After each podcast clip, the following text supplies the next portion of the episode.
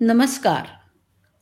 गोष्टीचं नाव आहे इकेगाई भाग एक.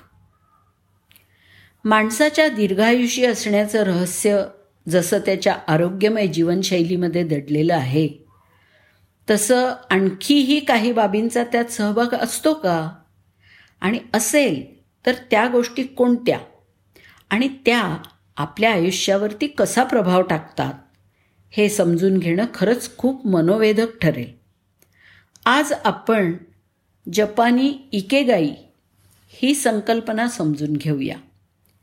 जगभरातील लाखो लोकांनी गौरवलेलं बेस्टसेलर पुस्तक आहे act of staying young while growing old जपानी लोक असं मानतात की प्रत्येक माणसाचा इकेगाई असतोच. या पुस्तकासाठी इकेगाई या संकल्पनेची माहिती गोळा करत असताना लेखकांनी अनेक शतायुषी लोकांच्या मुलाखती घेतल्या आणि त्यांच्या दीर्घायुष्याचं खरं रहस्य जाणलं आणि तेच त्यांनी या पुस्तकामधून आपल्यासमोर मांडलं आहे. आपल्यापैकी प्रत्येकाला वाटतं ना की आपण शंभर वर्षापेक्षा जास्त जगावं. तसंच निरोगी आणि आनंदी पण राहावं. निश्चितच तुमचं उत्तर होय असंच असणार. तर मग तुम्ही ही जपानी संज्ञा जिचं नाव आहे इकेगाई ही समजून घेणं अगदीच उचित ठरेल. इकिगाई ही जपानी संज्ञा आहे जी दीर्घायुष्य आणि आयुष्यातील आनंदाबद्दल सांगते. खरं तर हा एक वैज्ञानिक अभ्यास आहे. हेक्टर गार्सिया आणि फ्रान्सेस मिरालेस हे इकिगाई पुस्तकाचे लेखक आहेत. जपानमध्ये ओकिनावा नावाचं एक गाव आहे जिथे लोक शंभर वर्षाहून अधिक काळ जगतात आणि तिथे ऐंशी ते नव्वद वर्षाचे लोकसुद्धा आनंदाने उठतात आणि दररोज त्यांचं काम स्वतःचं स्वतः करतात आणि मरेपर्यंत निवृत्त होत नाही. तर आपणही पाहूया की कशा प्रकारे एकेगाईचा वापर आपण आपल्या जीवनामध्ये करू शकतो. वर्ल्ड हेल्थ ऑर्गनायझेशन म्हणजे डब्ल्यू एच ओनुसार जगातील सर्वाधिक आयुर्मानाचा विक्रम जपानच्या नावावरती असून त्याचं रहस्य आहे एकीगाई एकीगाई म्हणजे तुम्ही कोणत्या गोष्टीत चांगले आहात आणि त्याद्वारे तुम्ही पैसे कमवू शकता तसंच एकीगाई म्हणजे तुमचा जगण्याचा उद्देश किंवा उद्दिष्ट. लेखकाच्या मते आपली इकिगाई शोधणं हे आपल्या सर्वांसाठी खूप महत्त्वाचं आहे.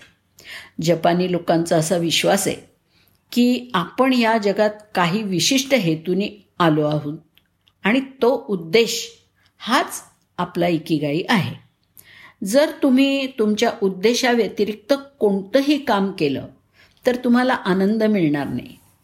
तुम्ही नेहमी तणावाखाली असाल तर तुमचं मन नेहमी तुमच्या अस्तित्वाच्या हेतूचा शोध घेत राहील.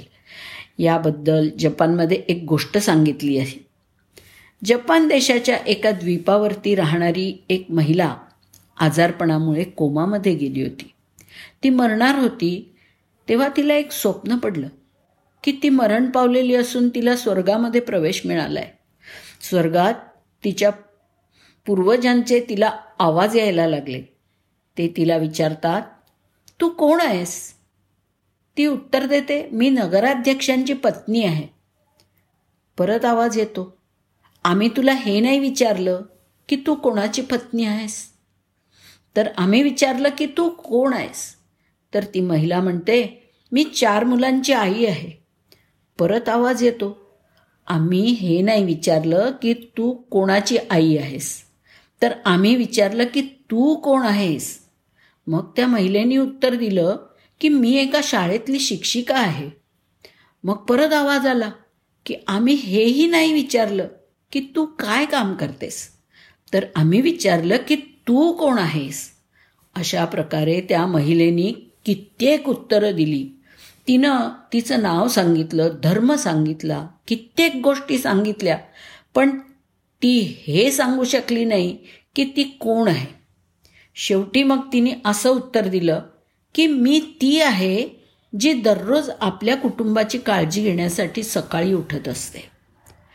मी ती आहे जी मुलांना शिकवून त्यांच्या मनाला चांगल्या पद्धतीने घडवते. त्या महिलेचं हे उत्तर स्वीकारण्यात आलं आणि ती कोमामधून बाहेर आली. काही दिवसानंतर ती बरी झाली. या सर्व घटनेमधून तिला तिच्या आयुष्याचं कारण समजलं. यानंतर ती तिच्या कुटुंबाकडे जास्त लक्ष द्यायला लागली. त्यांची देखभाल चांगल्या रीतीने करायला लागली. मुलांना अधिक चांगल्या प्रकारे शिकवायला लागली. या घटनेमुळे त्या महिलेला तिचा एकीगाई मिळाला होता. आपला एकीगाई आपण कसा शोधू शकतो? हे आपण या गोष्टीच्या दुसऱ्या भागात बघूया. धन्यवाद.